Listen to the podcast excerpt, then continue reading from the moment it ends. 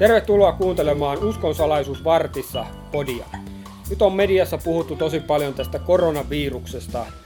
Koronalla on jo nyt tosi iso vaikutus maailmaan. Kymmenesosa koko maailman väestöstä oli viime viikolla ainakin niin tuota karanteenissa. Kai ihan uskomaton asia sinänsä. Ja sitten tietysti talousvaikutukset aivan valtavat ja jos se nyt alkaa niittämään ihmisiä oikein tosissaan tuonne hautaan, niin, niin se on sitten taas se iso juttu siinä. Mutta ajattelin tässä podissa miettiä lähinnä sitä, että mitä työkaluja, apuneuvoja kirkko voi tarjota, jos jokin kuoleman rutto niittäisi väkeä oikein kunnolla. No kristinuskossa tietysti korostetaan sitä, että tämä maailma ei ole ikuinen. Ihminen on kuolevainen ja Raamattu muistuttaa meitä seitsemän kertaa, että maa ja taivas katoavat kerran.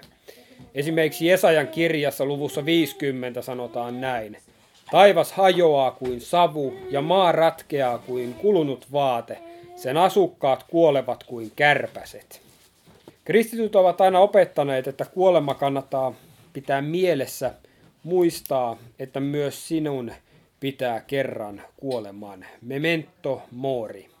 Oi kuolema, kuinka katkera onkaan sinua muistaa, sanotaan Siirakin kirjassa, luvussa 41.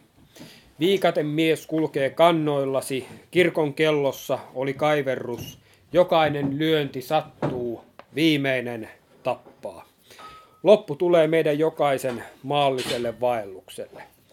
Tallinnan Nigulisten kirkossa on lähes 30 metriä pitkä seinämaalaus siitä muistaakseni on enää 10 metriä niin kuin siinä kunnossa ja nähtävissä.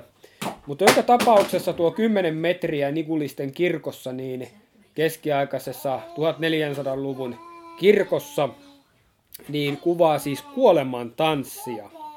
Taustalla on syksyinen Tallinnan kaupunki, ja siellä ihmiset tanssivat luurankojen ja viikaten miesten keskellä. Tästä 1400-luvulla tehdystä Nikulisten seinämaalauksesta löytyy paavi, piispa, kuningas, kaupunginjohtaja, rikkaat ja köyhät, emännät ja piiat, isännät ja narrit, prinsessa ja pikkulapset. Kuolema saattoi kutsua tanssiinsa kenet tahansa, rikkaudella tai mahtiasemilla ei ollut merkitystä. Tämä kuoleman brutaali todellisuus oli tullut todella tutuksi eurooppalaisille 1400-luvulla, nimittäin musta surma niitti ihmisiä hautaan silloin 1340- ja 50-luvuilla. Monissa kaupungeissa ja kylissä aivan siis valtavasti, joku 60 prosenttia koko väestöstä kuoli mustaan surmaan muutaman vuoden aikana. Sanotaan, että kaksi kolmas osaa koko Euroopan väestöstä kuoli mustaan surmaan. No tämä tietysti sai ihmiset ymmärrettävistä syistä niin pohtimaan kuolemaa ja iäisyyttä ja omaa kohtaloaan tämän kuoleman jälkeen ikuista elämää ja tämä näkyy näissä taideteoksissa kuoleman tanssia. Ja sitten kirkolla oli tämmöinen opaskirja. Siihen aikaan 1400-luvulla niin keskiajalla kirjoitettiin kaikenlaisia opaskirjoja. Oli esimerkiksi opaskirja tanssin harjoitteluun, opaskirja ruoan valmistamiseen, opaskirja metsästykseen. Ja nyt sattuneesta syystä, kun oli tämmöinen kauhea kuoleman ruttoepidemia, pandemia, niin tuota, tehtiin, kirkko teki, katolinen kirkko teki tämmöisen oppaan hyvään kuolemaan. Sitä kutsutaan Ars Moriendi. Ja tämä teos sitten syntyi kovaan tarpeeseen ja papit eivät ehtineet toimittamaan näitä viimeisiä voiteluita tietenkään kaikille, kun kaksi kolmasosa Euroopan väestöstä kuoli siihen tautiin, niin, ja myös valtava määrä pappeja, piispoja, nunnia, munkkeja kuoli tähän tautiin. Tarvittiin seurakuntalaisille jotain kättä pidempään, joku tämmöinen kirjainen opaskirja, jota he voisivat sitten lukea, että kuinka kuolla hyvin, kuinka varmistella omaa paikkaansa taivaassa ja välttää sitten se iankaikkinen kadotus helvetti. Tämä on tosi mielenkiintoinen, tai siis ensinnäkin kannattaa huomata, että Ars Moriendi, niin siitähän tuli bestseller. Se oli 200 vuotta bestsellerinä, eli luetuimpana, painetuimpana kirjana Euroopassa. Ja eri kristilliset liikkeet omaksuivat sen itselleen ja muuttivat sitä omien näkemystensä mukaisesti. Eli tosi kova hittituote tämä Ars Moriendi. No tässä alkuperäisessä Ars Moriendi kirjasessa niin varoitetaan ensinnäkin kuolevaa ihmistä viidestä kiusauksesta. Ja ne ovat uskon menettämisestä, itse riittosuudesta, epätoivosta ja kärsimättömyydestä ja rahan himosta. Eli semmoisesta himosta, että tarrautuu tähän maailmaan ja sen rikkauksiin. Kuolevaa rohkaistiin turvautumaan uskossaan Kristukseen, ohjattiin häntä elämään katumuksessa ja vanhurskaasti. Rohkaistiin, että kuolemaa ei tarvitse pelätä, koska ihmisen jokainen hetki on Jumalan hallinnassa, sekä elämässä että kuolemassa.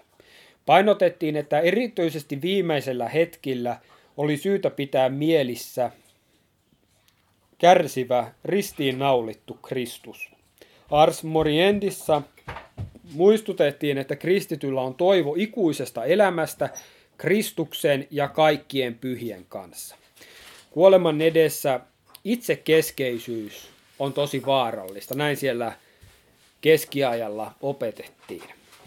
Tuossa Ars Moriendi-kirjassa siinä varoitetaan sekä epätoivosta että itseriittoisuudesta. Ne on siellä, mainitaan suurina kiusauksina. Ja nämä kaksi suurta kiusausta, eli ylpeys ja epätoivo, niin nehän kumpuaa itsekeskeisyydestä. Epätoivoinen ihminen sanoo, minusta ei ole mihinkään, minä en kestä. Ja itseriittoinen ihminen taas ajattelee, minä voitan kaikki, minä kyllä pystyn tähän, minä olen paras. Mutta molemmat näkökulmat, molemmat sekä ylpeys että tämmöinen tämmöinen tota epätoivo ovat vääriä näkökulmia. Molemmat nimittäin tuijottavat vain itseensä. Vain Kristuksessa on ihmisen ikuinen toivo ja pelastus, niin kuin, niin kuin kirkko on aina opettanut. Kuolevan ihmisen ei pidä olla toiveikas tai toivoton itsensä nähden, vaan hänen tulee kiinnittää katseensa Kristukseen, jolla on kuoleman ja tuonelan avaimet. Kun Jeesus pidätettiin ja vietiin ristiin naulittavaksi, sekä Pietari että Juudas Iskariot seurasivat kauhuissaan tapahtumien kulkua. Juudaksen taskussa kilisivät ne 30 hopea rahaa, joiden vuoksi hän oli kavaltanut Jeesuksen. Nyt hän katui tekoaan. Hän heitti rahat ylipappien jalkoihin, toivottomassa ahdingossa hän teki itsemurhan. Hän katsoi omia pahoja tekojaan. Hän ei katsonut Jeesuksen hyvyyteen. Samaan aikaan toisaalla Pietari oli kieltänyt Herransa kolmesti. En tunne sitä miestä, en ole ollut hänen kanssaan, Pietari sadatteli. Evankelista Luukas kirjoittaa, että kun Pietari kolmannen kerran kielsi Jeesuksen, kukko lauloi, juuri sillä hetkellä Herra kääntyi ja katsoi Pietarin ja Pietari muisti, mitä Herra oli hänelle sanonut. Ennen kuin kukko tänään laulaa, sinä kolmesti kiellät minut. Hän meni ulos ja itki katkerasti. Tuossa katkerassa itkussaan Jeesus, Jeesuksen katseen vangitsemana Pietari jäi muistelemaan Jeesuksen sanoja. Tässä alkoi Pietarin kääntymys. Hän käänsi katseensa pois itsestään. Tipo tiessä oli entinen ylpeä itseriittoisuus. Herra sinun kanssasi, minä olen valmis menemään vaikka vankilaan tai kuolemaankin. Näin Pietari oli kiirastorstaina aiemmin sanonut. Pietari ei myöskään ajautunut itsekeskeiseen epätoivoon niin kuin Judas Iskariot. Pietari ei katkeran itkunsa keskellä tehnyt itsemurhaa niin kuin Juudas Iskariot, Jeesuksen kutsuma apostoli. Pietarin muistiin painetut Jeesuksen sanat ja esirukous, Herran pelastava katse saivat Pietarin palaamaan Jeesuksen luo. Jerusalemissa oli siis kaksi surullista miestä, Juudas ja Pietari. Molemmat kohtasivat itseään, itsessään ihmisen kavalan pahuuden ja raadollisuuden. Kumpikaan ei löytänyt itsestään pelastajaa. Nämä kaksi miestä tuovat mieleeni, jos katsotaan tämmöisiä vanhan testamentin juuria ja taustajuttuja, niin tuovat mieleen Hesekielin kirjan kuvaukset kahdenlaisista ihmisistä Jerusalemin tuhon hetkellä. Siis Hesekiel kirjoittaa tätä tai näkee nämä juttunsa 580-luvulla ennen Kristusta. Hän kirjoittaa tästä historiallisesta tapahtumasta, kun Babylonia tuhosi Jerusalemin. Ja sitten hän kirjoittaa, että Jerusalemissa oli silloin kahdenlaisia surullisia ihmisiä. Oli epätoivoisia ja sitten oli niitä, jotka saivat otsaansa merkin, ristin merkin, jotka on tavallaan Jumalan merkkaamia. Hesekiel kirjoittaa luvussa kahdeksan näin. Ihminen, näetkö mitä Israelin vanhimmat hämärissä kammioissaan tekevät? Kukin omien Jumalen kuviensa edessä he sanovat, Herra ei meistä välitä, Herra on hylännyt tämän maan. No nämä ihmiset ovat niin kuin tuo Juudas Iskariot. Tuollainen on se murhe ilman toivoa. Tuollainen ihminen on avannut sydämensä pahuudelle, eikä hän usko eikä toivo, että joku voisi voittaa tuon pahuuden. Tuollainen ihminen ei usko Jumalan hyvyyteen. Sitten on ne toisenlaiset ihmiset. Hesekielin kirjan luvussa yhdeksän kerrotaan Herran lähettäneen pelava pukuisen miehen Jerusalemiin. Hänen tehtävänään oli piirtää jokaisen Jerusalemia murehtivan ihmisen otsaan Tav-kirjain. Siis Tav on hebrean kielessä T-kirjain.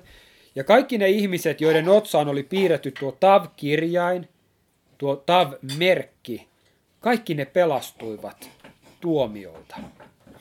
On tärkeää huomata, että siis tosiaan Hesekielin aikana 580-luvulla ennen Kristusta tuo hebrealainen Tav-kirjain kirjoitettiin ristin muotoiseksi. Niinpä esikuvallisesti ja profetaalisesti Jerusalemissa pelastuivat ne, joiden otsaan oli kirjoitettu risti.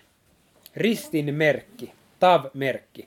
Risti on pelastuksen merkki, risti on pelastuksen sinetti, josta ilmestyskirjassa puhutaan. Ilmestyskirjan luvussa seitsemän Jumalan enkeli sanoo niille enkeleille, joiden tuli toteuttaa kova tuomio. Apokalyptinen tuomio maan päällä. Älkää hävittäkö maata, älkää merta, älkää puita, ennen kuin olemme painaneet sinetin meidän Jumalamme palvelijoiden otsaan.